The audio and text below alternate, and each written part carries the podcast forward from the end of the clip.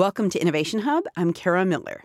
In the late 1970s, a man named Jim Springer and another man named Jim Lewis became instant celebrities. Newspapers wrote articles about them, TV programs wanted to interview them, and then they hit the big time The Tonight Show with Johnny Carson. Still are. Would you welcome, please, Jim Lewis and Jim Springer? The remarkable thing about Springer and Lewis was that they weren't all that remarkable. They didn't have sparkling celebrity like personalities or leading men looks. They weren't famous politicians or award winning athletes or CEOs. But the men, who were both in their late 30s at the time, did have some odd things in common, as Johnny Carson discovered. Now, what are some of the similarities that have happened in your lives? Well, we both, uh, well, Jim's been married three times. I've been married twice. His first wife, name the same as mine. His first wife is the same name as Right. yours. And her second wife are both first name. Uh, we both named our first son the same, James Allen. Uh, we both have uh, brothers named Larry. Um, oh, and- and we both, we both uh, named our dogs Toy. which was an incredible slate of similarities. But it didn't end there. Uh, we both been on vacation in the same place, in Florida, exact same beach. Right. Yeah. Now, one or two of these things, I mean, it, it might not be so unusual that you both name your child the same name, right? Oh, yeah. But as the psychologist, where, where did they, uh, where did they take you? Some scientists wanted to, Right, we went to the University of Minnesota. because if I understand The really- reason that Jim Springer and Jim Lewis were taken to the University of Minnesota was because, as unremarkable as they might have seemed individually, they were a gold mine of similarities, which was amazing because they didn't meet each other until they were 39 years old. Well, not unless you count the 10 months that they had spent together long, long before. When we find these things in Twins Raised Apart, this gives us a whole new way of thinking about things. Nancy Segal is an expert on twins, and she studied the two men who became known as the Jim twins, identical twins separated four weeks after birth and each adopted by different families. So, for example, what could possibly drive somebody to name their children alike? Well, maybe it's because they like the sound of the name, James Allen, or maybe they feel that it's important to name a child after their father, because they're both both fathers were named James. Or maybe they are thinking about somebody famous with that kind of a name. We don't know for sure what it is, but this opens up a whole new world of explanations and possibilities that is very, very exciting. Segal served as the assistant director of the Minnesota Center for Twin and Adoption Research, and she now directs the Twin Study Center at California State University, Fullerton. She's seen lots and lots of identical twins brought back together after almost a lifetime apart. And when that happens, it can be a little shocking. there was a pair of Scottish ladies who ate toast by cutting it into fours and leaving one piece uneaten. I, I mean, maybe it's the idea of self restraint. I don't know. But see, again, this lets us think about alternative explanations for why we do what we do.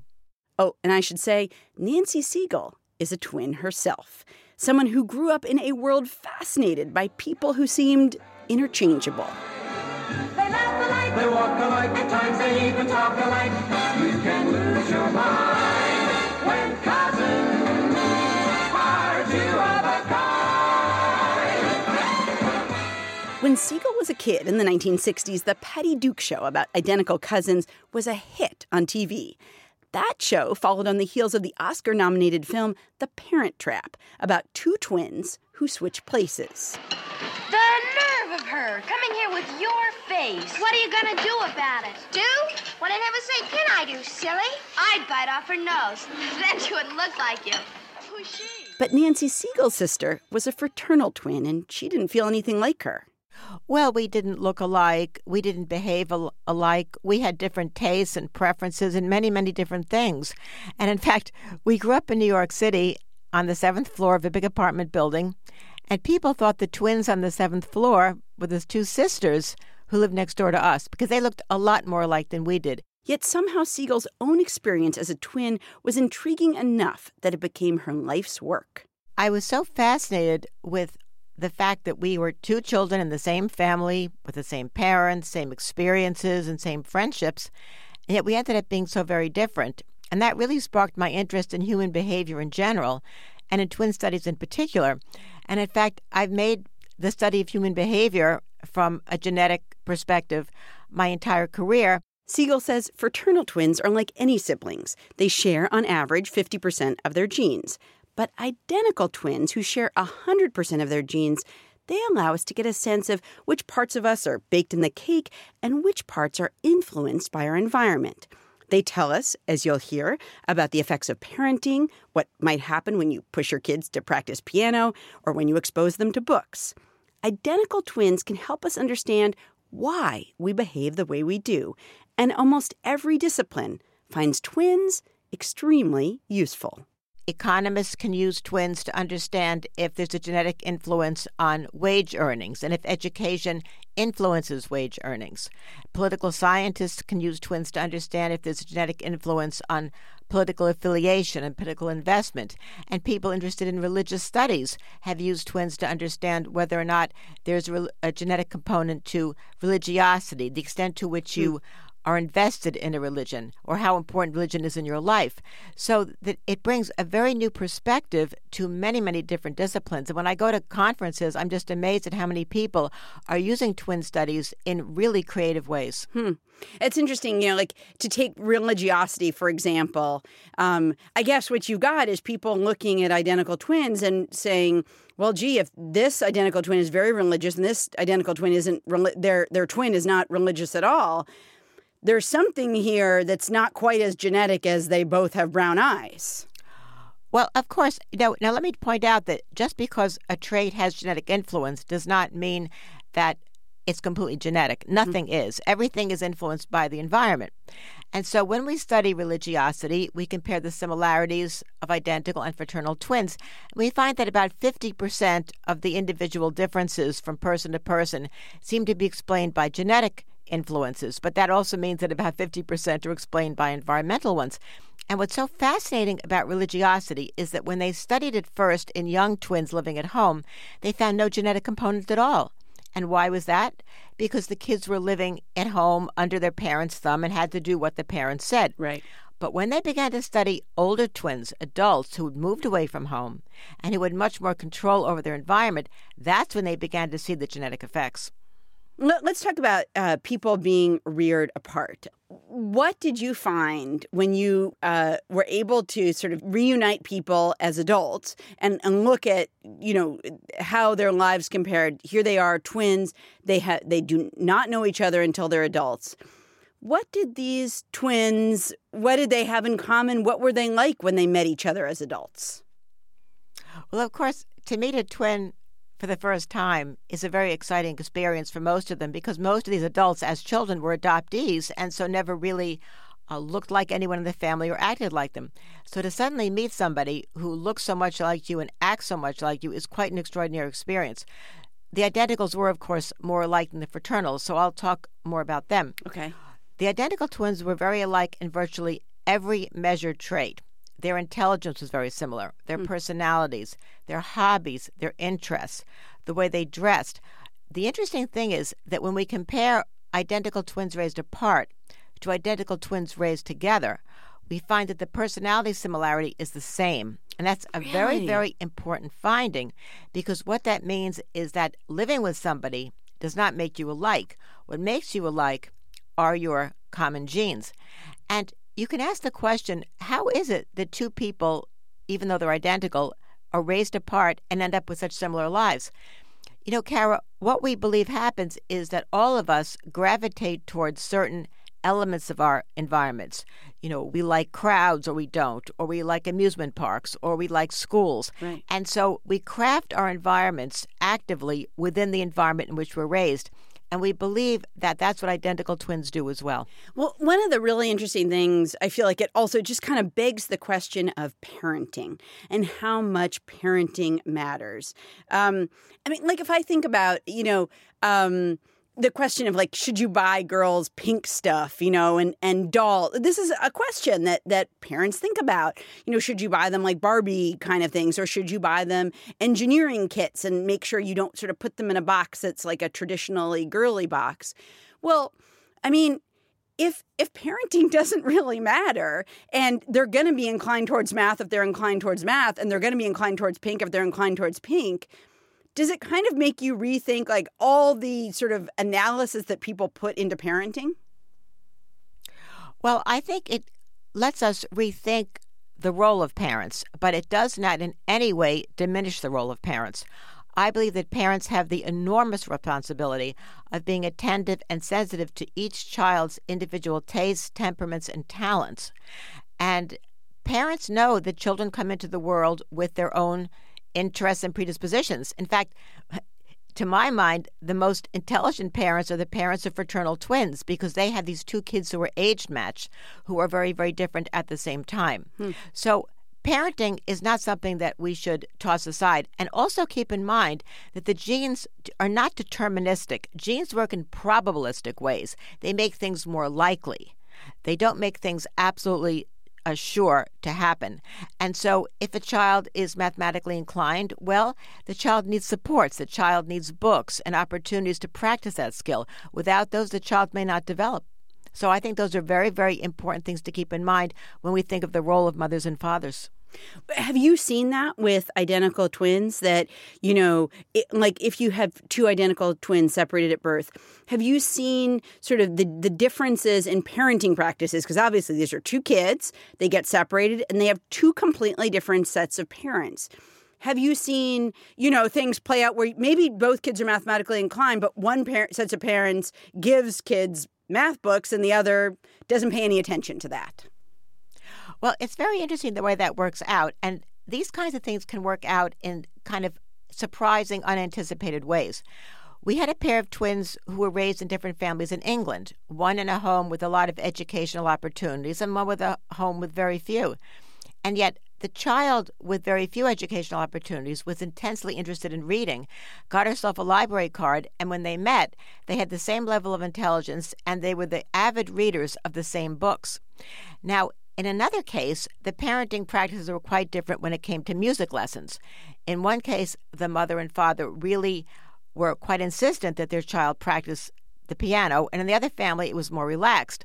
But what happened was that the family that had the more relaxed practice produced a concert pianist, and the other really? family that was very insistent on lessons did not.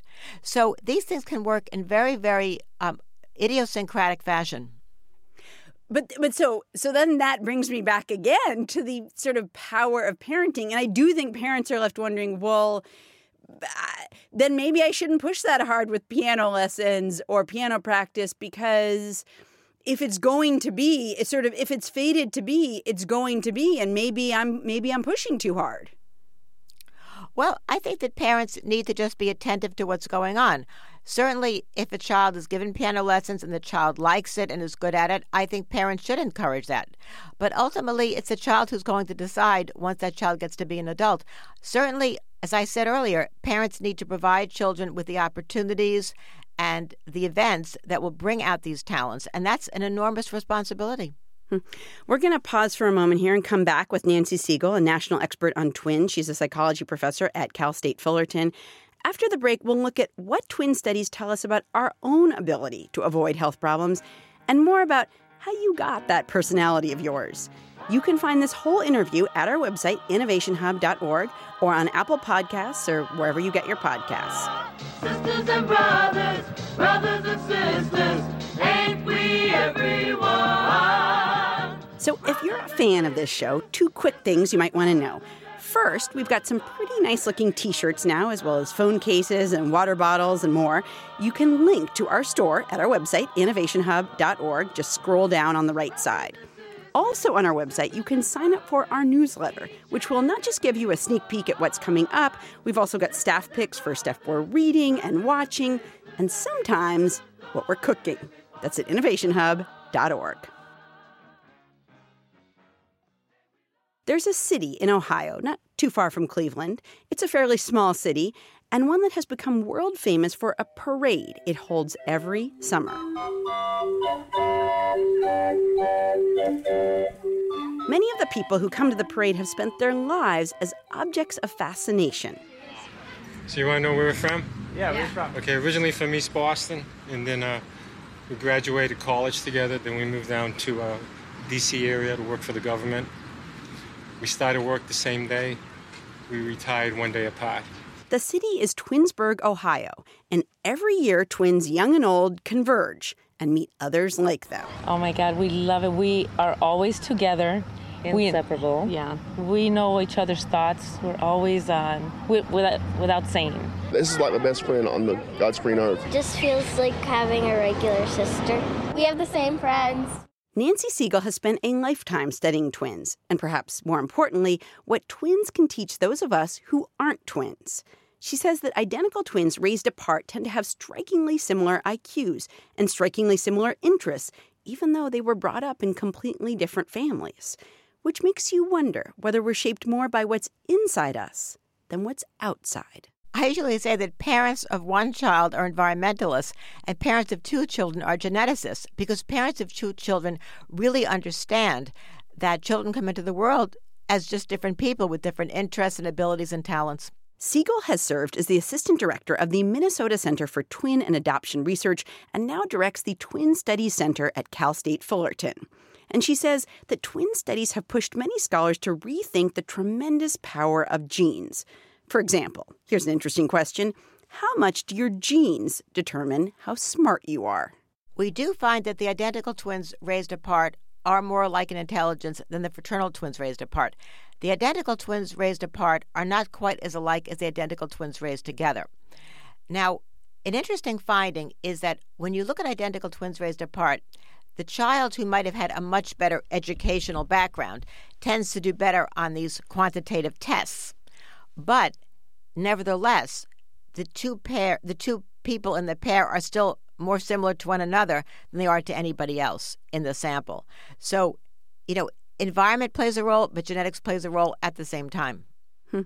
So let's talk for a minute about health. Um, if personality, if intelligence, um, if they are somewhat similar, I wonder about the health of identical twins and whether you find that like lifestyle has any impact. Well, it, it really varies in terms of genetic influence from health trait to health trait. But overall, what twins have taught us is that there are genetic components to this, but they've also taught us that there are things that we can do. Now, I have seen twins where one is obese and one is not.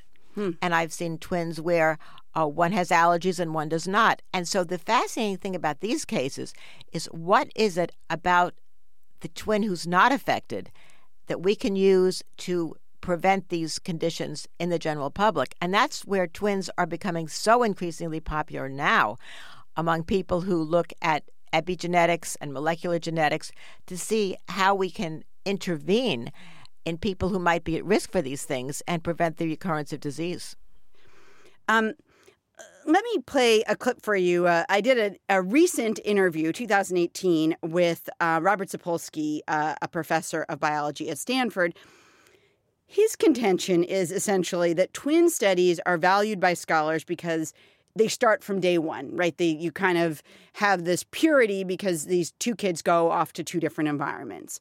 Um, his feeling is that's not really the case. I want to play a little clip of what he says for you and get your take on it. Uh, here's Robert Sapolsky. Probably the biggest problem that plagues both twin studies, but especially adoption studies, is adoption studies in particular is predicated on the notion that, okay, you get a kid and you adopt them away two seconds after they're born and instead of growing up in the middle of the Amazon, they grow up in the Gobi Desert.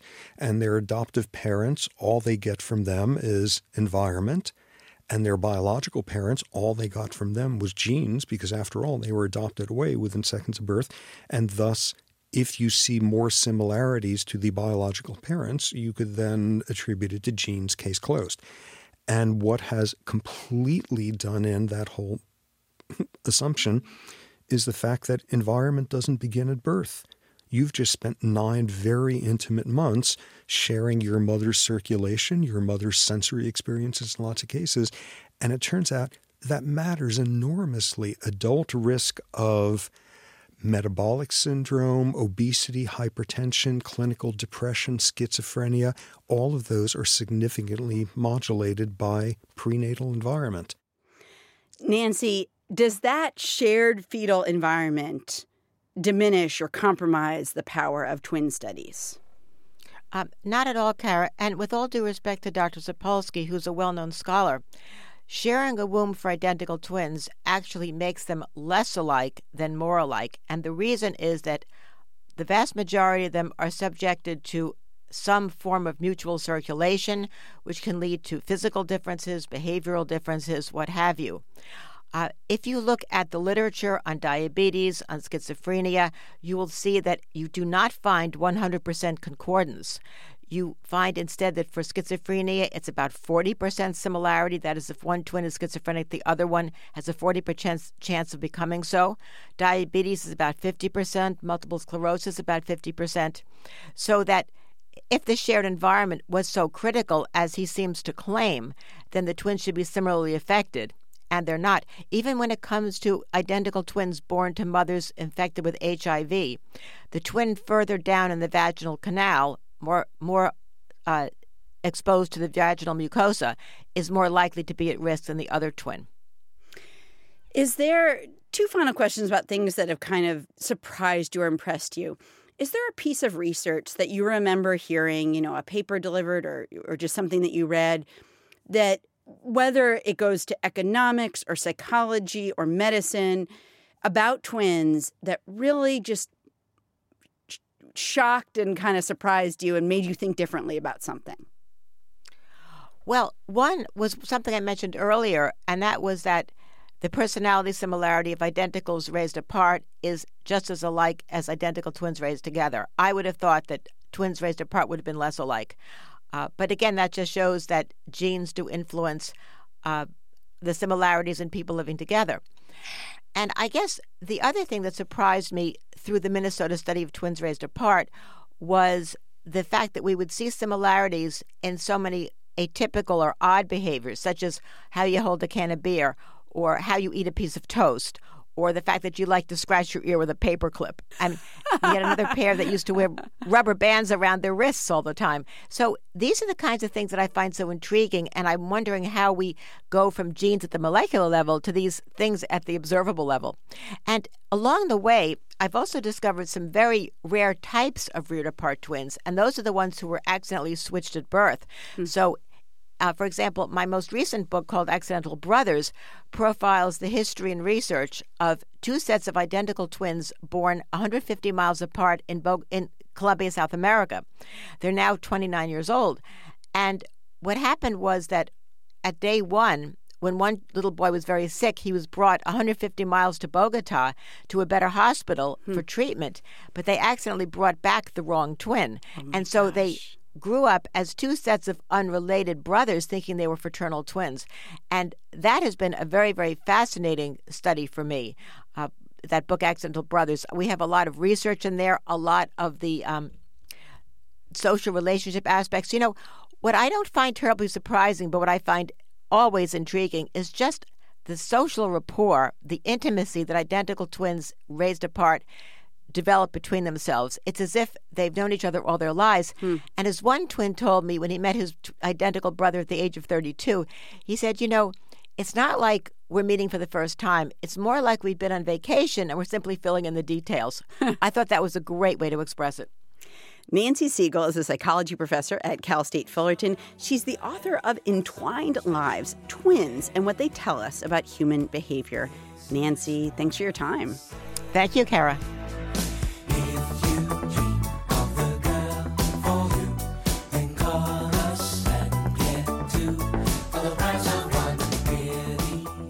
Piece of info that might interest you here. Nancy Segal says there are not only lots more fraternal twins than there once were, mostly because of technologies like in vitro fertilization, there are also, because of those same technologies, more identical twins. Somehow, the increased handling of the embryo can cause it to split, she says. But the increase in identical twins is still tiny compared with fraternal twins. We've got lots more on twin studies, from the Jim twins who were on Johnny Carson to twins accidentally switched at birth, on our website, innovationhub.org.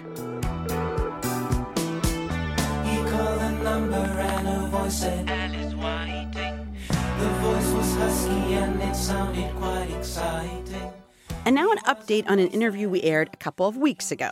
In the seven plus years that Innovation Hub has existed, I think I'm pretty safe in saying we've never received so many responses to one interview. And to be fair, It was a provocative one. Why would studying something that you're never going to use uh, you know, be, be so important for success in the modern world? That's Bryan Caplan, a professor of economics at George Mason University, and someone who's been asking himself for a long time why we teach what we teach in school. Why is it you've got to do three or four years of foreign language and then not even learn it and then you know, and see that doors are closed to you unless you do it? At least the doubts were there for, for almost as long as I can remember.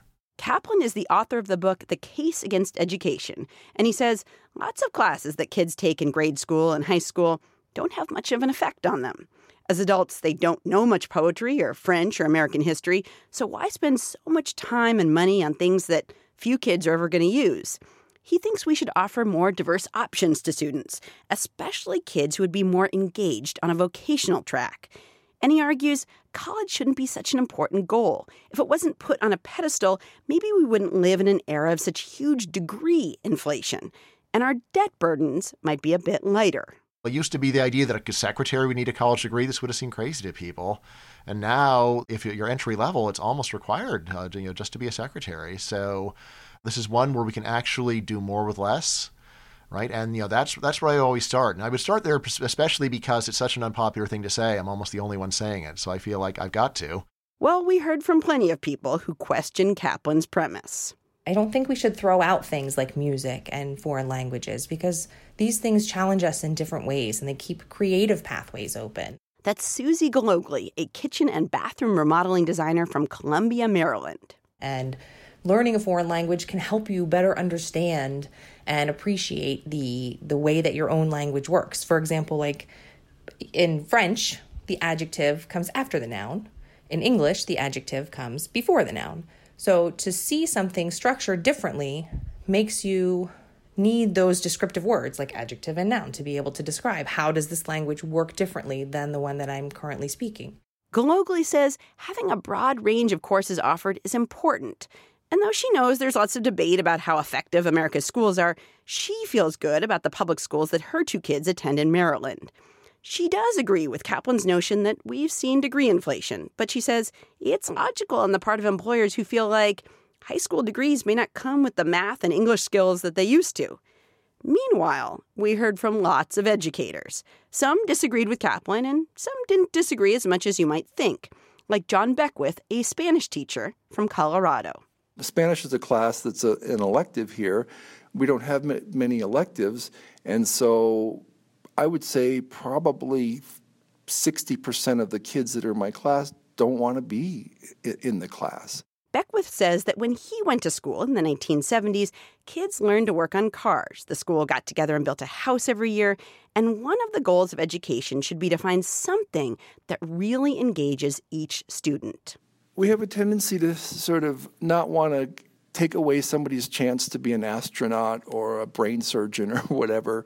I think by the time somebody's 14 years old, the parents, the student, um, professionals that are teachers can kind of make an assessment that some students would be maybe better suited for something that's uh, that would provide them more immediate employment. Samantha Whitelaw, who taught in Baltimore public schools, says she's not against vocational education, but she wants to make sure that all students are treated equally. A lot of people are just so quick to say that a system's not working. It's that we need to get rid of it. And I am very big into just pushing for reform and trying to change the system to make it work for everyone. Thanks so much to everybody who wrote in and who called. We always love hearing from you on any topic. Just email us, innovationhub at wgbh.org. And if you want to hear the original Bryan Caplan segment that started all this, it's on our website, innovationhub.org.